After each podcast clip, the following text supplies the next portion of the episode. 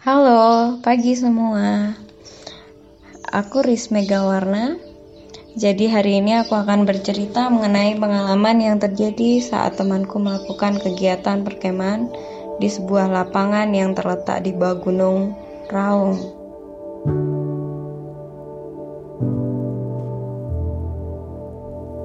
Kejadian ini terjadi saat temanku masih SMP. Oh ya, cerita ini terjadi pada tahun 2014 dan tepatnya di sebuah tanah lapang atau lapangan es Kecamatan Es, Kota Banyuwangi. Posisi tepatnya itu seperti di tengah alas, jalan menuju telunjuk Gunung R. Pagi itu sebelum jam 7 teman saya yang bernama Wita sudah harus berkumpul di sekolah lalu berangkat menggunakan truk bersama teman-temannya dan pembina pramukanya. Sepanjang perjalanan menuju ke arah sana, eh, sekitar dikelilingi oleh pohon cengkeh. Sesampainya di sana, di tempat kemah, teman saya ini bercerita bahwa hawa dan suasananya udah bikin dia nggak enak banget katanya. Ya kayak dingin-dingin anyep gitu. Tapi dia bilang lagi saat itu, dia mencoba menyesuaikan aja. Mungkin emang hawanya kali ya yang beda karena terletak di bawah gunung dan itu dingin gitu loh.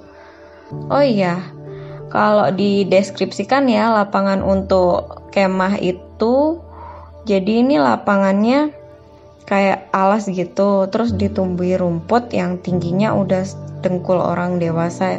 Jadi udah tinggi-tinggi rumputnya dan ini bukan lapangan yang memiliki ring bola sih, cuma berupa tanah lapang yang kosong, yang rumputnya udah tinggi, dan akhirnya beberapa titik mereka bersihkan untuk dibikin tenda di situ. Dan tanah lapang ini di sekitarnya tuh ada pohon-pohon sengon gitu loh. Oh ya, setelah mendirikan tenda, mereka bersantai-santai sambil menikmati udara sekitar.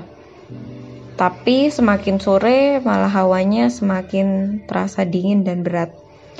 Temanku Wita bilang lagi nih, dia berusaha berpikir itu cuman perasaannya aja, tapi dia emang bilang sih kalau hawanya tuh kayak mencekik leher gitu loh saking dinginnya. Hingga akhirnya tiba hari kedua saat mereka butuh untuk mencari keperluan, salah satu temannya Wita yang berinisial Ernie e, berangkatlah siang itu. Namun di jalan si R ini sempat tergelincir gitu loh. Terus hampir tertabrak oleh truk gede. Saat si R pulang, mereka semua akhirnya menjadi cemas si teman-teman kita tadi dan ngewanti-wanti si R ini agar lain kali lebih hati-hati. Ada sih juga beberapa kejadian kecil yang dialami sama teman-teman si Wita di tempat perkemahan itu seperti katanya barang-barangnya itu berpindah sendiri. Seperti kayak temennya naruh tas nih misalnya tasnya ditaruh di sisi kiri tenda. Kemudian tahu-tahu tas itu pindah gitu loh ke tempat lain dan di luar tenda. Tapi karena kejadiannya tidak terlalu serius jadi kejadian-kejadian itu dianggap kayak hal yang remeh biasa. Lah mungkin penunggunya mau kenalan. Sorenya si Wita berencana untuk melihat pemandangan di sekitaran tenda. Jadi yang ngeliatin pohon-pohon gitu di sekelilingnya. Melihat satu-satu kayak ngagumin juga. Soalnya tempatnya kan udah indah, sejuk lagi. Terus akhirnya matahari ini kan e, semakin tenggelam ya karena udah mulai sore mau masuki malam. Kok tahu-tahu si Wita itu bilang dia ngeliat sesuatu di pohon. Pertamanya berwarna putih lah dipikirnya mungkin itu selendang atau kayak seikat kain gitu yang nempel di dahan pohon. Lah terus dia itu mencoba kayak memicingkan matanya gitu loh. Akhirnya dia kaget karena ternyata yang ada di pohon itu kayak perempuan ngegantung tapi nggak ada kepalanya. Dan kepala perempuan itu ada di tangannya. Jadi kayak kepotong gitu loh bagian lehernya. Uh, si perempuan itu kata si Wita itu kepalanya ada di bagian ya kayak kayak digendong gitu loh di tangannya gitu loh terus si wanita itu si mata wanita yang kepalanya putus itu natap ke arah Wita dengan tajam. Dan si Wita ini bilang gini, tiba-tiba aja badanku kayak ngerasa berat gitu dan seolah mau roboh. Setelah sadar kalau yang dilihat itu bukan manusia, akhirnya si Wita ini lari sambil baca doa-doa kecil gitu ke arah teman-temannya yang lagi kumpul. Dan teman-temannya kan akhirnya jadi kayak heran gitu. Kenapa? Ada apa? Ditanya-tanyain lah si Wita itu kok kamu pucat dan lain-lain ditanyain macam-macam gitu. Nah karena si Wita nggak pingin suasananya jadi gaduh atau nanti jadi ngeri dan lain-lain akhirnya si Wita cuma bilang nggak apa-apa cuma habis lari-lari aja dari sana gitu. Meski waktu itu salah satu temennya tuh kayak ada yang curiga gitu. Tapi Wita ini coba nyoba ngiyakinin teman-temannya kalau dia emang habis lari gitu loh habis ngeliatin sekitaran kemah.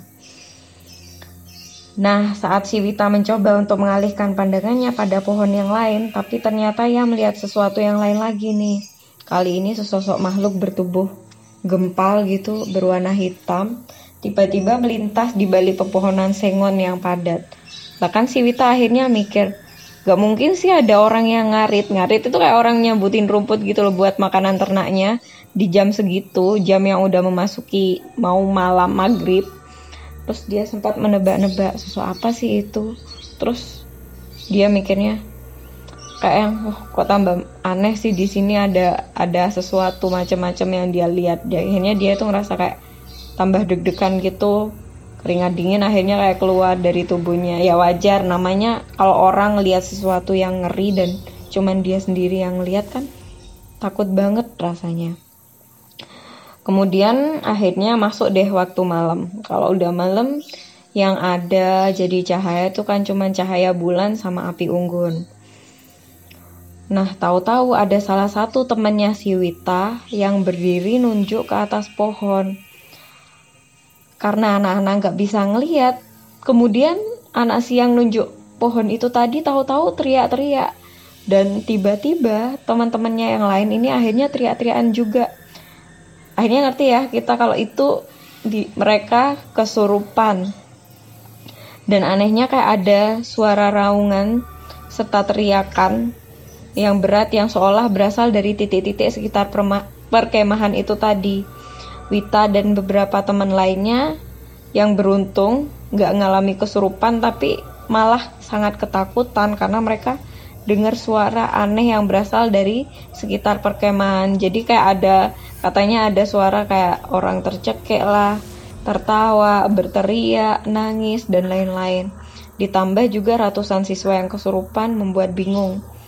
Bagaimana harus menyadarkan murid-murid yang kesurupan itu? Akhirnya para guru pendamping dan pembina pramuka bahu-membahu menyadarkan murid-murid yang kesurupan. Setelah keadaan bisa teratasi dan karena merasa bahwa itu bukan tempat yang aman untuk melanjutkan perkemahan, akhirnya nih para guru dan pembina pramuka sepakat untuk malam itu juga kembali ke sekolah. Dan itu sekitar jam 9-an malam. Jadi mereka di apa pulang lagi pakai truk menuju ke sekolah daripada mereka bakal ngalamin hal yang lebih buruk lagi. Oh iya, firasat yang dialami Wita nih saat ia merasa di tempat lain sehari sebelum kejadian ini, itu disebut dengan deja vu dan Wita itu ngalamin persis seperti deja vu-nya. Ia berada di lapangan, melihat banyak orang kesupan, yang ternyata itu sebenarnya teman-temannya sendiri gitu loh. Persis dengan suasana dan tempat yang sama. Uh, Wita juga bercerita kalau sebenarnya kegiatan perkemahan ini ini sudah mendapatkan izin dari perangkat desa setempat Meski demikian, si Wita itu juga bilang gini, ya kan belum tentu penghuni yang mendiami tempat tersebut juga mengizinkan manusia untuk tinggal di sana, meski cuma sementara. Karena si Wita ini juga ngeliat beberapa temennya iseng gitu kayak metik-metikin bunga, buang sampah sembarangan, uh, guyon sampai lewat gaduh, rame gitu ya. Dan ngomong kata-kata yang nggak pantas Mungkin itu awal mula yang membuat para penghuni gaib di sana itu jadi marah dan benci. Uh, yang akhirnya menyebabkan kekacauan di malam itu. Oke, teman-teman warga Sukawedi, dari kejadian ini kita bisa belajar agar berhati-hati dan selalu menjaga sikap di mana pun kita berada. Banyak tempat yang kita tidak tahu bahwa sebenarnya tempat itu adalah tempat tinggal para makhluk halus. Hmm, Oke, okay. sekian cerita yang bisa saya sampaikan, dan terima kasih sudah mendengarkan.